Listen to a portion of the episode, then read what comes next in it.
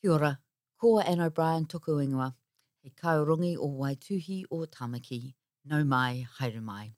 I'm Anne O'Brien, Director of the Auckland Writers Festival, Waituhi o Tamaki, and you're listening to a session podcast from our 2022 event. We hope you enjoy it. Intergenerational play, supported by Deadly Ponies. Three generations of talented poets come together to share work from their new collections and to talk with each other about the literary influences, inheritances, and preoccupations that have informed their practice. What connects them and what separates them? Kevin Ireland brings us Just Like That, new poems. Anne Kennedy, the 2022 Ockham New Zealand Book Award shortlisted The Sea Walks Into a Wall. And Tayi Tibble, the Ockham Award shortlisted Rangikura. A triumph of collections from three astonishing poetry masters. E ngā mana, e ngā reo, e ngā iwi, ko Anne Kennedy ahau, tēnā koutou, ngā mihi nui ki a koutou katoa. Kia ora. A very warm welcome to this session of the Auckland Writers Festival, Intergenerational Play, in which Kevin Ireland, Tayi Tibble and myself get to talk poetry across the ages, well, across 60 years, I think it is, between us. So really looking forward to this kōrero. I'd like to acknowledge Ngāti Whātua, on whose land we are seated and on whose land this event is taking place. My deepest respects to the guardians of this land, past, present and future. A couple of reminders before we start to turn off your phone or put it on silent. Don't want to be that person. And to wear a mask if you possibly can in the interests of your health and those around you. If you feel unwell at all during the session, please feel comfortable to leave. If you're sharing this event on social media, which Auckland Writers Festival encourages greatly, please do so with regard to those around you. I'd like to acknowledge Deadly Ponies, makers of beautiful bags and other items, for their generous support of this event. Also want to do a shout out to Auckland Writers Festival, all the staff, especially Anne O'Brien, for bringing us all together today. What a fantastic thing.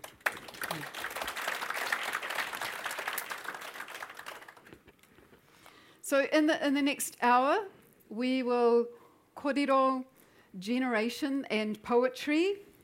We'll do some readings, and at the near the end of the session, there'll be the opportunity for you, the audience, to ask some questions.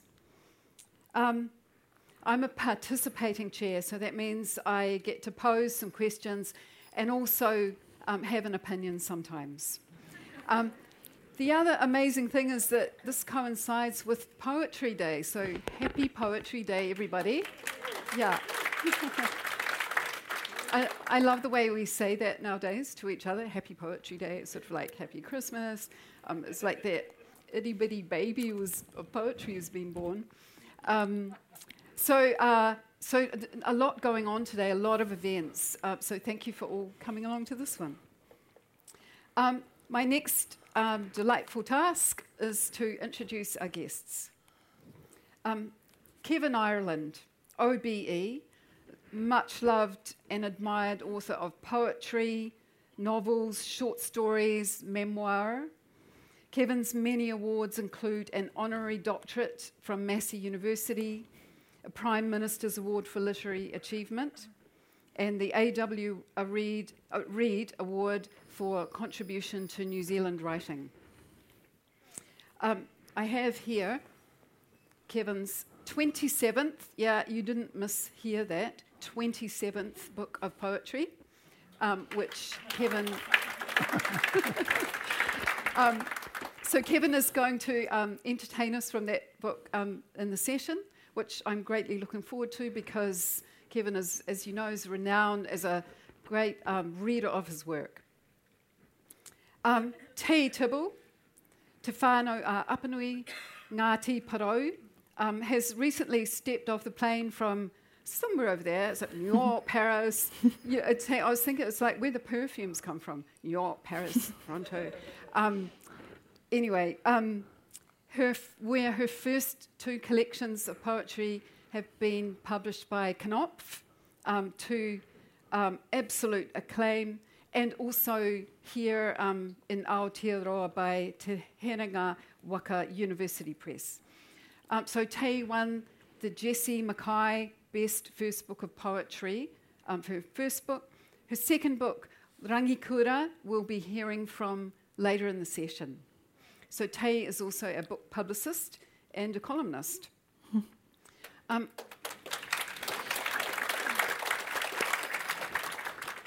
Me, I'm a poet and an occasional novelist and a teacher of various things. My most recent book is The Sea Walks Into a Wall. And my proudest moment recently was to receive a Prime Minister's Award for Literary Achievement from the Right Honourable Jacinda Ardern, which was amazing. Thank you. Okay, we have a lot to get through, so let's get started. So the gist of this session is how the generation we were born into has affected our development as poets in all sorts of ways, across a range of ways. Maybe not everything we do is defined by that, but I think our times sheds much light on our writing and all sorts of things around our poetry. There's a generation between Kevin and me. There's an eon between Kevin and me and Tayi. So we span 60 years, as I said before. That's a lot of time, and a lot has happened in that time, from the major political and social events of the 20th century, right up to the the difficult, challenging and changing times that we find ourselves in the current century. So I thought it would be good to start, sort of go back to the beginning and start with our origins. Like where did we all start doing this strange thing that we do, writing poetry? Like what inspired us or drove us to get writing as poets, how the world around us affected us. And was it hard to put a stake in the ground as a poet? So Kevin, I'd like to start with you. In the green room we had a discussion about, well, I thought that you were born in the UK, but you were there for 25 years as a young adult and had like a career in the UK, but you were born in Aotearoa and then came back to New Zealand in 1985. So your career has sort of spanned two places, but I wonder if you could talk a bit about your early years growing up in Aotearoa, so through the war, and then becoming established as a poet as a young person. I was particularly struck by I had this big stack of books at my feet. This is Kevin's selected. This is not the collected, it's just the selected. So several poems in here refer to war years, in particular Parade, Liberation Day, which is so poignant. So Kevin, can you talk about your early years, growing up in Aotearoa and becoming a poet as a young adult? Yes, poetry was something you didn't advertise. You kept quiet about it. It was a secret business. You trusted your friends with the information. You weren't at all out there to promote yourself or to do anything that was unseemly because you'd get bashed for it. And I was against suffering for poetry to that degree. So that was something which now is accepted. We can have poets, but we used to memorialise Thomas Bracken and very few others, and this was because The only poet was a safely dead one, and it has happened in my lifetime, to my surprise, to see people like Anne and Tayi absolutely walking the streets safely, or carrying a placard almost saying, "I am a poet." You would have been done for it well and truly when I was young. You kept quiet about it. Wow. That's a lot to take in. Thank you, Kevin. Tayi, how did you get started, and was the world around you sort of conducive to writing poetry? It's not that long ago. I think there's possibly potential for getting a bash still, but I managed to avoid it. No, I just always liked writing, and I liked reading a lot as a kid, and writing was the first thing that I was kind of noticed for. The first thing the teachers pointed out that I had talent in, and otherwise I was quite a shy and under the radar sort of child. And that obviously severely affected me and led me to here. But quite different. I started writing as a kid, but then when I was a teenager, I started writing and posting it on the internet, on different sort of social media platforms, and trying to get people to engage with my writing that way. And so a lot of it was, I guess, self-promotional in that sense, and I was doing it myself and putting myself out there. No one was asking me to. That was all of my own accord. In terms of getting, so it worked. It was all right. I had a bit of a following and stuff on the internet, and that kind of gave me encouragement to keep doing it. But I also was quite serious / highly pretentious about trying to do it in real life as well. And when I was a teenager, I grew up in Porirua in Wellington. I used to get the train into town in my late teens and try and go to poetry events in Wellington and just lurk around by myself, and hopefully I'd meet someone or I remember I used to go to Meow. Do you know that? Meow. Yeah. And this is when I was underage, but one of my cousins, Fol, was a bouncer at the time, and he used to get me into these poetry gigs, and I would be like, "Fol, can you please ask your boss if I can do a reading too?" And I think he used to try and ask, but nothing ever happened. But but I didn't really get much traction in terms of getting to do it in real life until I started studying it, the IIML kind of pathway. Yeah. Yeah. So two points you've brought up, that the internet and creative writing schools. I think we'll come back to those issues later. Yeah, thank you, Tayi. For me, I was a child of the 60s and 70s, and in a sort of bookish family, in a certain way, we went to the library and everything. So grew up very privileged as a middle class kid, but of a working class mother, and in a kind of very mixed school and mixed neighbourhood. So I was sort of very aware of social class, and I think aware of my privilege from quite an early age. And that it was so easy for me to go to university, spend take some time off to just sort of think and read and write, and that's what I did. So as in the 70s, as a sort of late teens, and even though I didn't have many sort of poetry models as a young woman in those days. It's probably from lack of searching, or they weren't accessible to me, in Aotearoa, that is. So I felt I was sort of going alone, but at the same time, in those times, there was just such freedom to just take a few weeks off, you'll be fine as a middle-class kid, economically, and I wasn't worried about my future. So I think that shaped me a lot as a writer.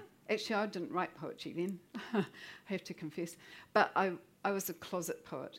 But I think that the main sort of thing was this sort of freedom that seems to me, even though there's so much poetry out there these days, it's still harder for young people to find the time to do it. And it just greatly concerns me, and I hope things are going to change.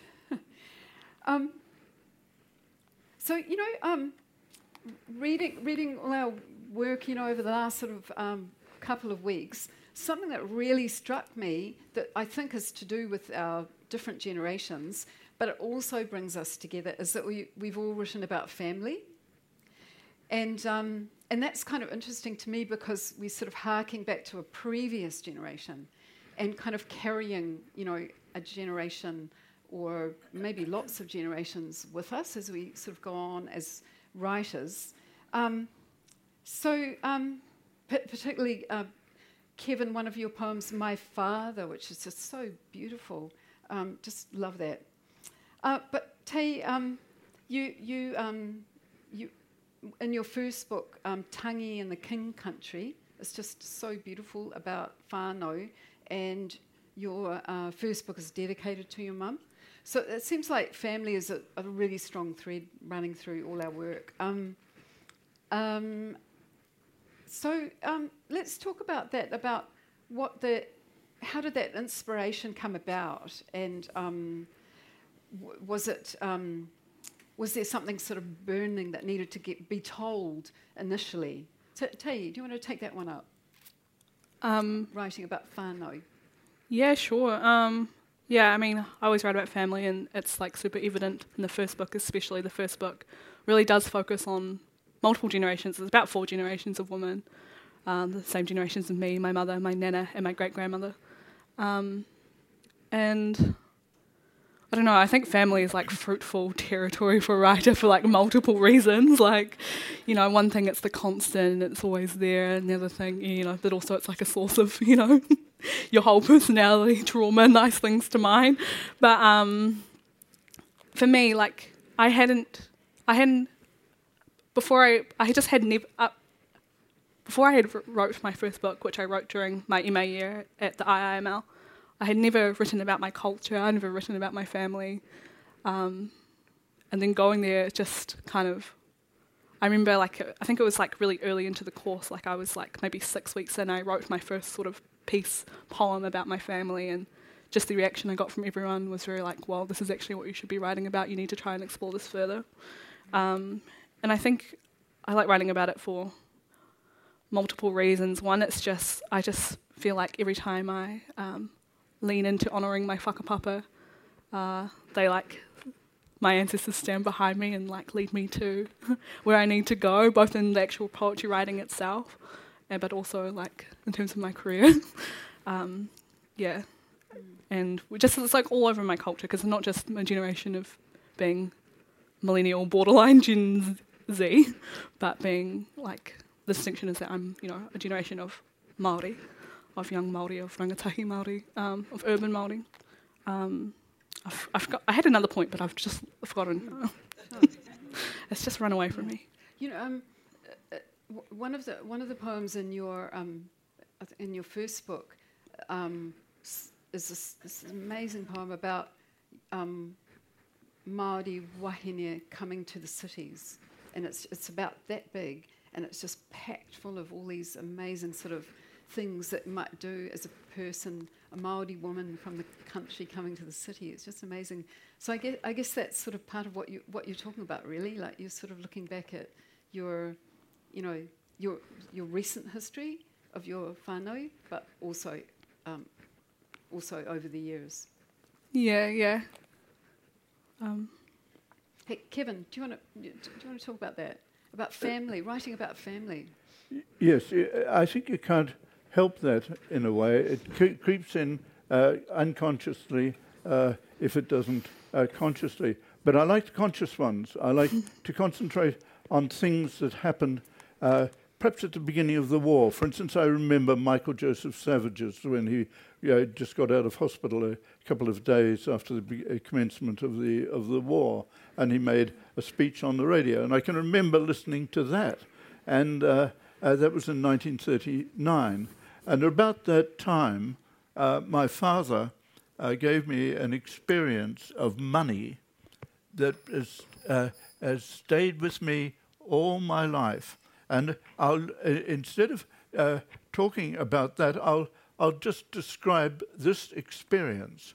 It was dark. My father locked the back door, drew the curtains, then switched the light on. He whispered, "I've got something staggering to show you. It's safe inside my pocket. You may never see the likes of it again. Then he thought a little. I expect you will, but not for donkey's years to come. It's the first I've ever owned in all my life. From his jacket, he took a wallet, opened its shiny leather mouth, and triumphantly plucked out a £5 note. There, he said, a real bloody fiver. A fiver, look at it. I did so. Then he actually let me touch it. Briefly, gently, his hands were shaking. There, he said, a real bloody fiver, look at it. I did so. Then he gloated once again before he poked it back between the leather wallet's lips. I had a glimpse of treasure and can't recall when next I saw another dazzler like it. It may have been a year or two. Then they began to pop from pockets everywhere, and they became mere money. A while later, I saw a man bang down a roll of 20 fivers on a table. They looked quite like a peeling, odd, infected paper sausage, mottled, bloated. And I think that's an attitude to money. You see, his wages were under £5 a week. That's like people being paid now in a $500 note or a $1,000 note. So the fact of the fiver was extraordinary. And I can remember looking at it, and I can remember how he locked the door, everything, to pull this damn fiver out. And, of course, it was the beginning of the war, so we had blackout, and all the windows were blacked out. So there it was, an extraordinary thing. My father was also in the ARP, which entitled him to wear a steel helmet and a badge and to walk around and boss the neighbours about if they saw a crack of light coming out, because if the Japanese came over and they saw a crack of light, they'd know to drop their bombs on it. I mean, the thing was all necessary and disciplined and so on, but I won't wander off into those war years. But it's just the way family crops up all the time, because family is full of information. It's full of the store of little wonders we carry around with us. That's so true. Thank you. Thank you for that wonderful poem, Kevin. Mm. Yeah. Oh, great. Yeah, fantastic. For me, the same. I feel like I started writing because of family, that I felt like I had sort of stories to tell that I'd grown up listening to. So I grew up sort of Irish Catholic, and family was just a sort of topic of conversation, like all the time. And I think that really what drove me. I was like, I had to get this down, but obviously in a different form from what was being spoken verbally, which comes to the actual poetry. We'll talk about that later. I was thinking recently that, often people are told as young writers, and perhaps, like doing a course in creative writing or something, avoid writing about the self because it's too hard to process. But for me, it was the absolute opposite. I felt like I needed to sort of burn off this sort of excess oil or something that was the family stories, just have to get them out of the way. I wasn't aware of it at the time, but looking back, so my early kind of essays into writing were trying to get that down, and it was very important to do that, to sort of go on and do something else, which did eventually. This is sort of related. Let's talk about like isms, all the kind of like political and social and theoretical sort of backdrop to what has produced our writing or driven us to write over the years. Tayi, I'm going to quote an interview that you did in Stuff, where you describe your poems as the intersection of indigeneity and modernity, our history and looking backwards to move forwards. It was so beautifully put, and a lot going on there, which actually reminded me of Albert Wentz's seminal essay, Towards a New Oceania, where he discusses the traditional and the modern.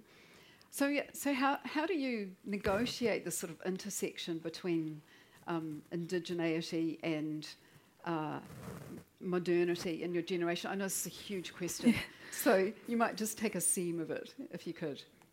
I'm not sure if I do negotiate it as such. I feel like it's just something that comes very naturally to me because it's what I've known my whole life, and I mean it's, I think, the same for many young Māori and writers and young Māori in general. We have that whole cultural heritage, our whakapapa, our history, but also we are just still 21st century rock and roll kids now, just running around being eggs on the internet and just it's I think it's more of a natural thing, and sometimes there is tension there though. Sometimes they are not necessarily harmonious. It is hard to practice our full kaupapa Māori under capitalism and the way that the world is now. It's hard, it's not natural for us, it's bad for our wairua, and it's heavy. But I think that tension is actually very fertile for writing poetry. I feel like when I'm writing poetry, I'm wanting things to rub up against each other that maybe shouldn't meet and have that sort of energy, and just attention, I guess. So it's hard in real life, but it I think it can work in on the page or in arts. Yeah. Yeah. Wonderful. Thank you. I'll go next about isms. When I was young, I was sort of on the end of the second wave of feminism. Just missed it, actually, but it was still influential to me. And that sort of drove me enormously in my early writing in all sorts of ways, and a sort of burning desire to sort of get something down that expressed how it was to be a young woman in 1982 or something like that. So even though other issues such as the post-colonial situation, my situation as a Pākehā, climate change and all that have kind of usurped that, feminism sort of underpins everything I do, and I don't think I would have had the same kind of oomph for writing and sort of, felt compelled to write, actually, as a young person without that political drive behind me. Also, I identified as bisexual, and that wasn't a thing then, and so that was behind it too. So it was very, very important to have a political sort of driver behind what sort of ended up as an artistic expression. So I think those two things are quite interesting, and we'll sort of maybe come back to that in a minute. But Kevin, isms, were political concerns a backdrop for you, starting out and continuing through your years of writing?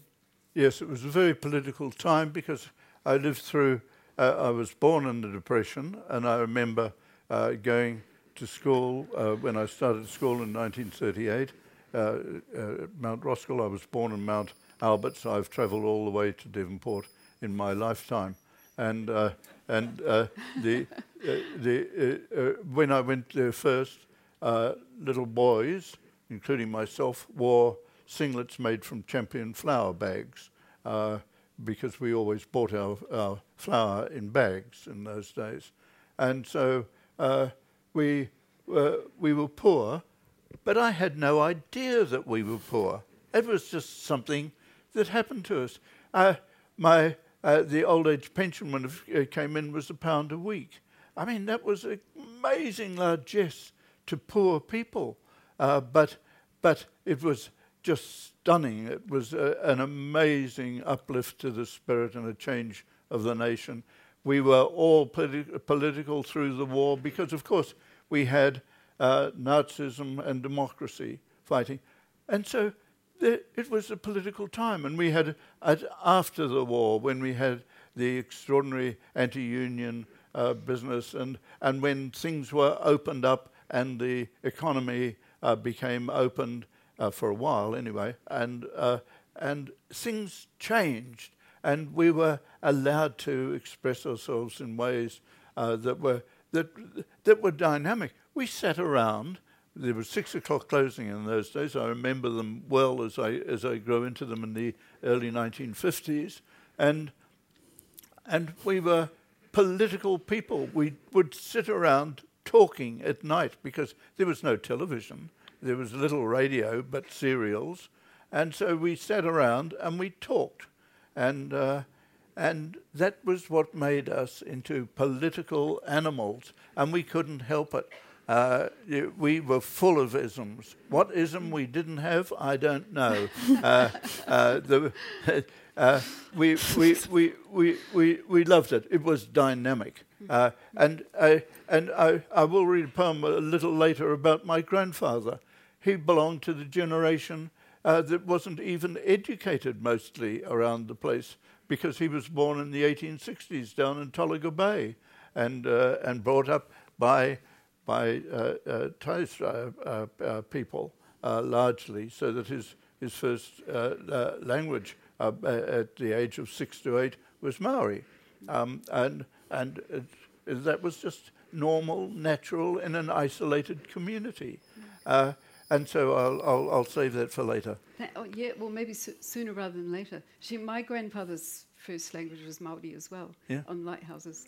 Yeah. Yeah. Hey, let's read a poem. Let's do the first reading, perhaps first.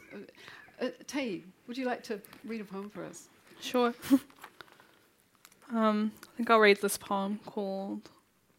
Well, I forgot what it's called. Can I Still Come Crash at Yours? And it's kind of set like during my teen years, school years, out in P-Town, Porirua. Can I still come crash at yours? We were only girls then, itty, itty, itty, but already we were pretty little putty putty going high amongst the weeds, and already we had trained our eyes to pick them out. You know the ones, Air Force ones, slacker jeans, jaw of the whale, bandana, bunny tails. We wanted them to pick us too. Spent afternoons in our classrooms praying for them to come through and satirise themselves, press their noses against the glass, make the teacher racist and the eggs laugh, yeah. We loved those flash hulking diamonds, the best of a bad bunch who, despite the purple fruit punches, the sunny nights, the salt and peppered eyes, the police hospitality, the Māori brutality, the AI reality of ripped bodies and ripped copies of Kanye West, my bro, my dark twisted fantasy, an iPod with one working headphone, no working dad at home, who is so hearty and natty, such wholesome, wonderful liars that who, honestly, seem to glow. Like those plastic stick-on stars which in the daylight look like $2 shops in bad taste. But in the dark, on the first beds we ever made for men, just like our mothers, shoulder to shoulder beneath their second-hand Star Wars covers, palms over their hei mātou, they shone almost like the real thing, and we were astrologers drawing dots to dots and making connections where there weren't any, casting our ships full of wish into the sky. And our eyes rimmed in raxed Maybelline would widen and soften and rage and welcome, just like the ocean. And we felt watery with understanding that we were yet to understand, but we had some vague notions and enjoyed going through the motions of boiling pork bones and vermicelli and braiding or shaving their heads on the stoop during the buzz cut season, swooping in on their soft baby boy locks for matching heart-shaped lockets or our love spells, chanting with our hands across our hearts that we did not hope to die but hope to live. The simple life of endless American reality TV shows and a couple of chubby kids, because we were down to be wifeys, rolling up and refreshing the ashtrays and the bottles, practiced at handling them carefully, like lovers on a laminated table, so we exchanged vows, not to them but to each other, that every day we would wake up and put our makeup on just to watch them play GTA, and exclaim proudly that this is how bad girls do it. From Cape Reinga to the deep blue south, marry up and spend our days just swanning on the couch, real Fitzgerald type shit, ka mau te wehi. So, like very good girls, we prioritise those boys in their fake Gucci sweatshirts, so genuine, so brainless. We would tell each other that we loved them, only faintly aware that it wasn't true on the nights that we all crashed together, Marae styles gazing up at the same stickered roof, I turn to you. The empty tui winding down on the floor and the clock stuck on midnight, your eyes dilating like two big twin moons. I pass you the smoke. You fill up the room. Wow. Right. Marvelous. Fantastic. Thank you. Kevin, you read the poem that you just talked about before. Yes. This is a grandfather in transports. Now, he was born in the 1860s. This happened...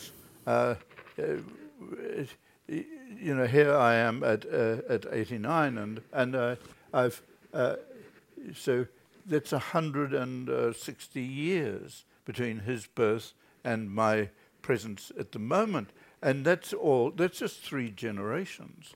That's no time at all. In fact, my mother wrote the biography of Henry Hayward, and he was the impresario who had. So many places around Australia and New Zealand, theatres, and he was born to a father who was in his late 80s, who was born to a father who procreated his father in his late 80s, and he was a man who lived to be nearly 100, and in three generations, his grandfather was born in the time of the Stuarts. And this book was written and ghosted by my mother in 1940. I mean, that's extraordinary. 1940, and he's back in the 17th century. This is just extraordinary. And so here is my grandfather 160 years ago in transports. My maternal grandfather left New Zealand for Australia in a sailing ship. He did consider going by steam, but asked, "What if the engine stops?" Canvas looked far more dependable. His opinion never changed.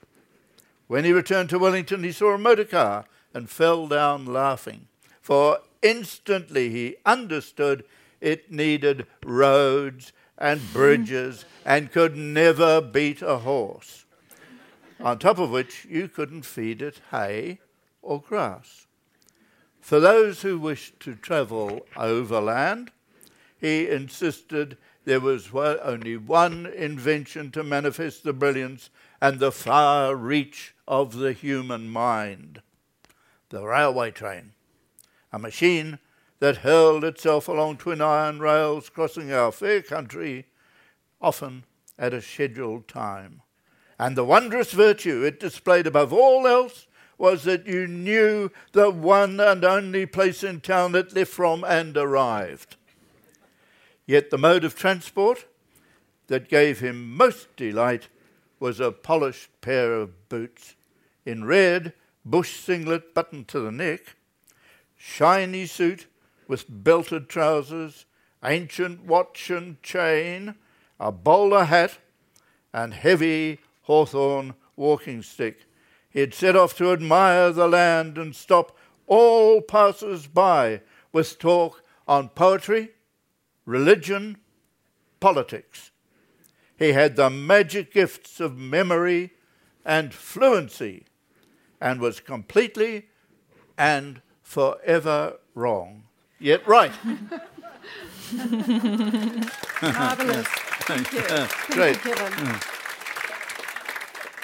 Okay, I'm going to read a poem now. This is an ekphrastic poem, and eventually you might recognise the painting that it's about. It's called "These Scholars at the Picnic One Day."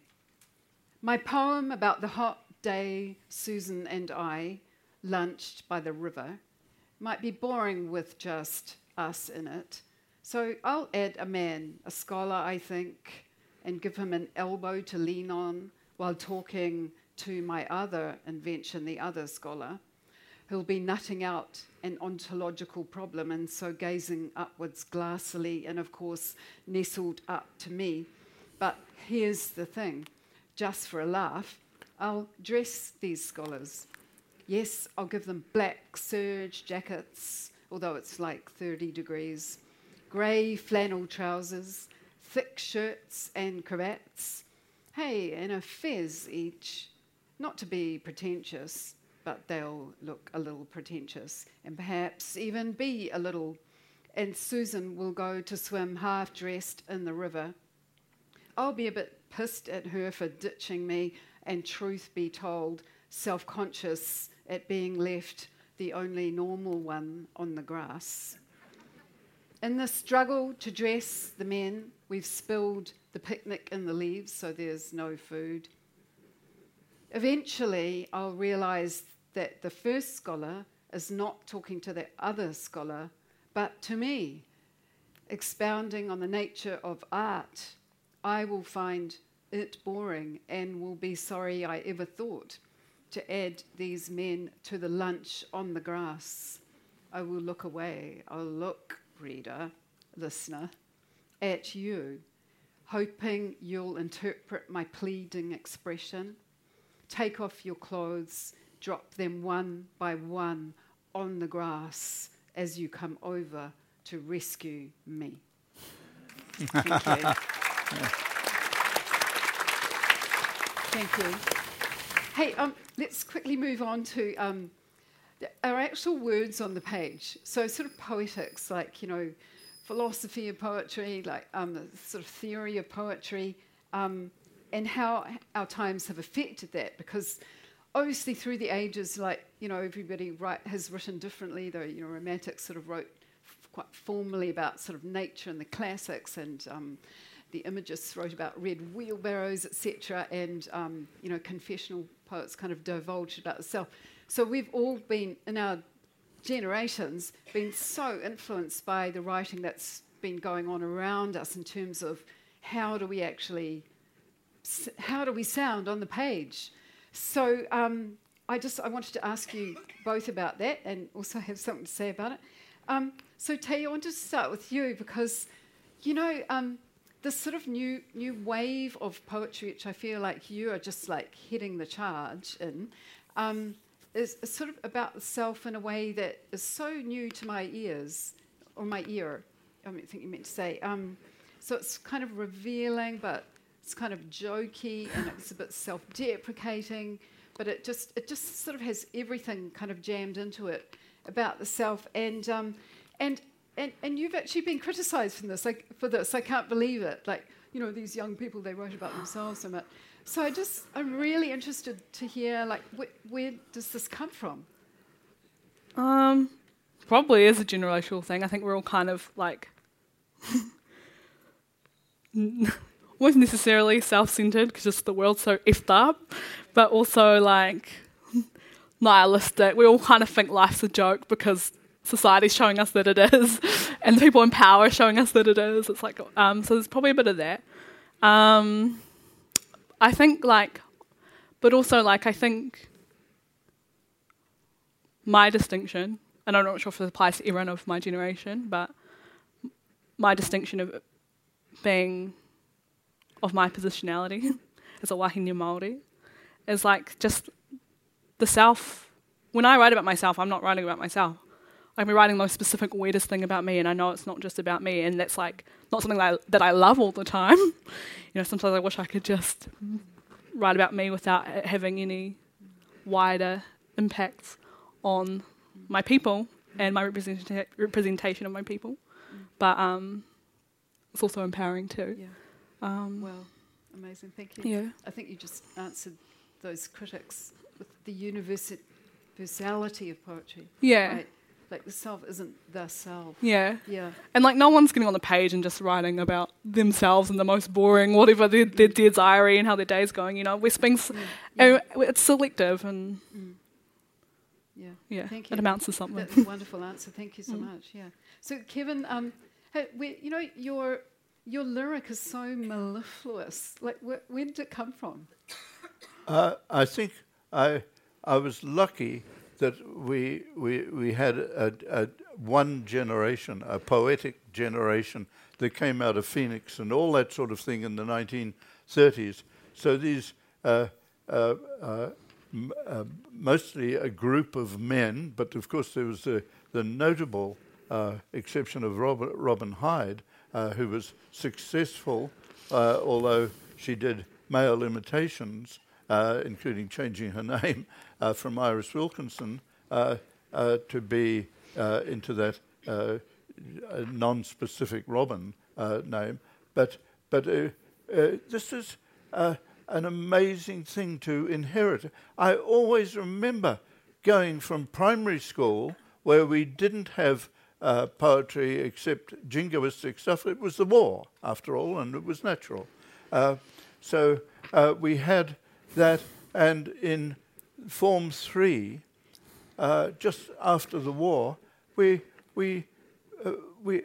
had a mistress, Phoebe Meikle, who was absolutely extraordinary. She got out this book written by a man called R.A.K. Mason and read out a couple of poems, including On the Swag, and I was gobsmacked. I didn't know that real living people in New Zealand wrote poetry. I was absolutely riveted. I couldn't move for minutes on end. It was astounding. It was a huge experience. It's one I can still remember vividly. It's people talk about that wonderful old cliche about the I had my eyes opened. I had every part of me, every sense in my body opened by this poem. Mm, wow. Thank you. Oh, gosh. That's great to hear. Yeah. Hey, something that was touched on earlier, Tayi, you brought both these issues up, like the internet and the creative writing school. So it's sort of to do with like the kind of social milieu that our poetry exists in. So I thought it'd be good to talk about that because I think it's been so different for each of us. And I'll go first because I was too late to sort of join the study creative writing at university. Well, I wasn't. I just didn't have my wits about me because I was at university when Bill Manhire was starting his first classes, and I could have applied, but I didn't know to. But since, over the years, I taught creative writing, and it's just been the most amazing thing to teach, but also to be educated as I went along, because everybody who teaches know that you just learn every single day that you're teaching, you learn stuff. So I felt like it sort of has educated me in the most wonderful way, but also I've sort of witnessed, cohorts of people who have the same passion come together in the classroom and work together and support each other. But it hasn't always been like that. It's actually quite a new sort of phenomenon. So,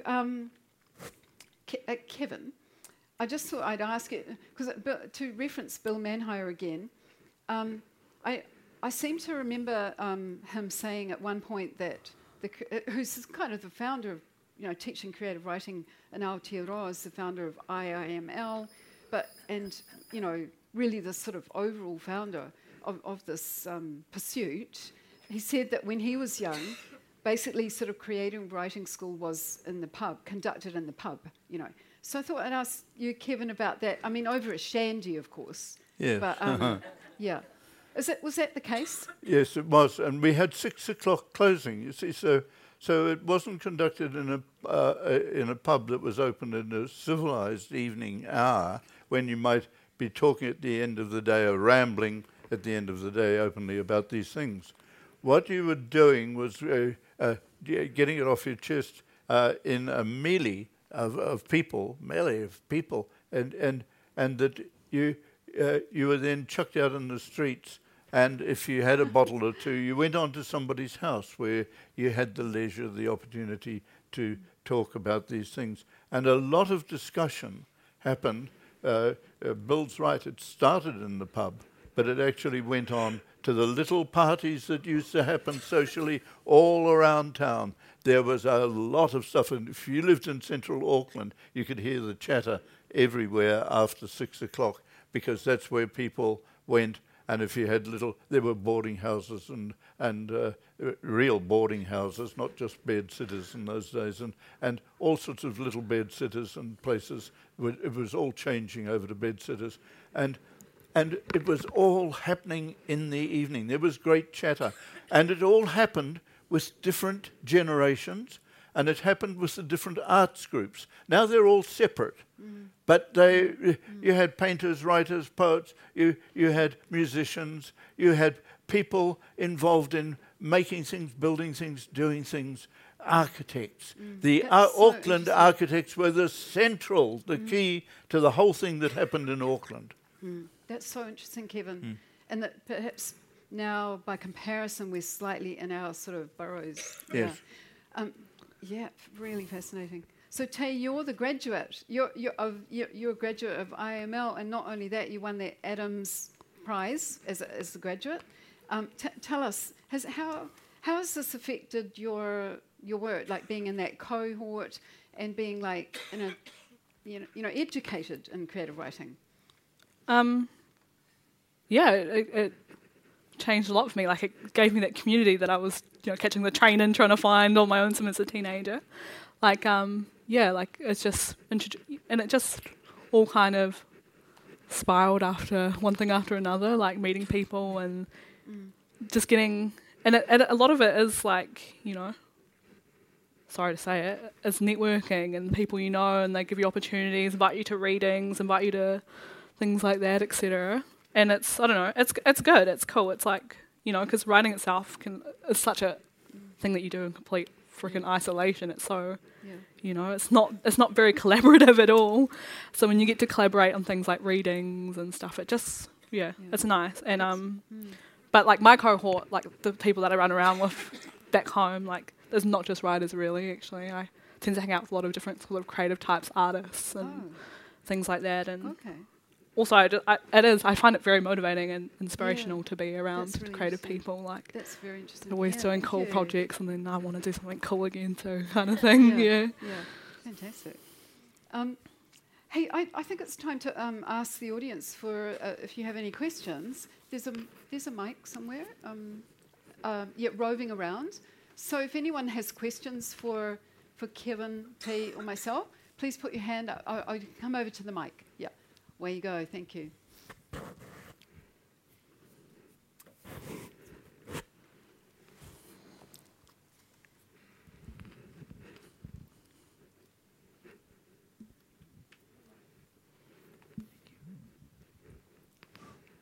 So we'll keep them short so we can have as many questions as possible to fit into the next few minutes. Yeah, thanks.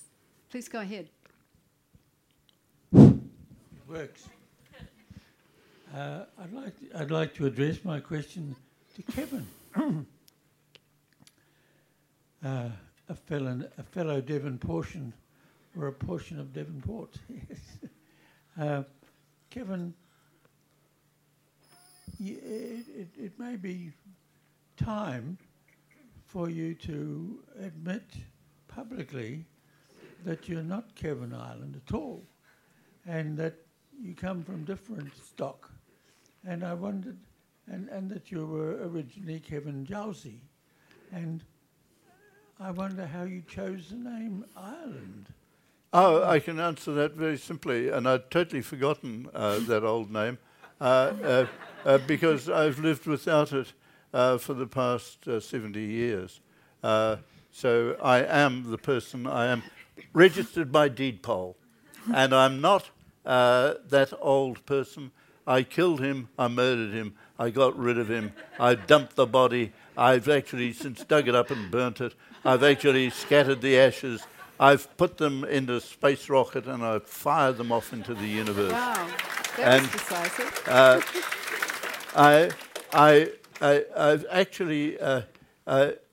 I became Ireland because I didn't, I was going to Frank Haig to pay him 10 and sixpence to change my name by deed poll.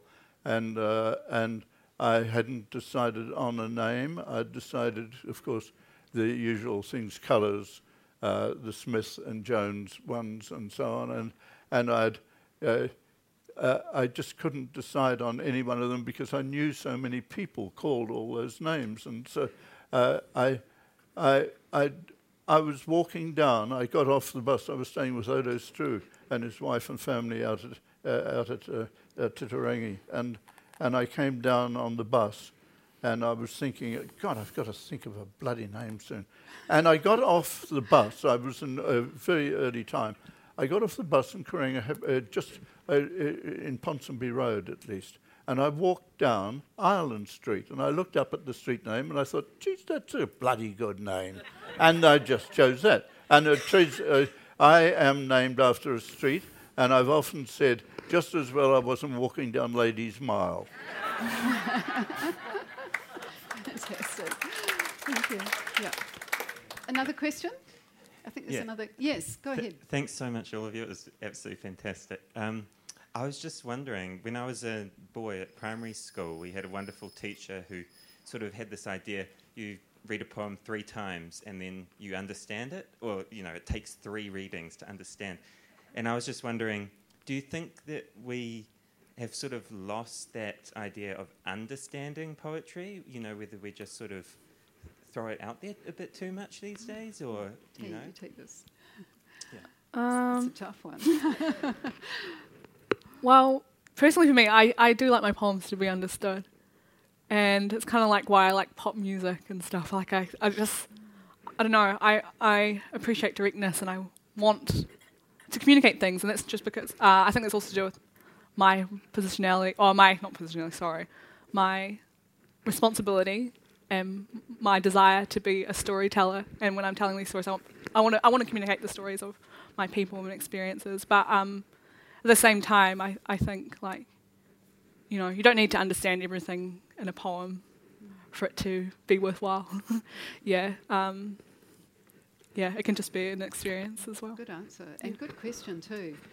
It actually makes me think of that, how because I like poems that have a lot of that sort of code switching between high and low, and like sort of just talking and referencing and all that, and how just spoken, you know, conversation has changed since my childhood, where we sort of thought we all talked the same. We didn't, but I think it's much different now, and they're all kind of different ways of talking, and I kind of love the way that ends up in poetry. And so that's a bit sideways from your question, but it is a bit to do with, like, understanding a poem, having recognisable kind of language. I think we've got time for one more quick question.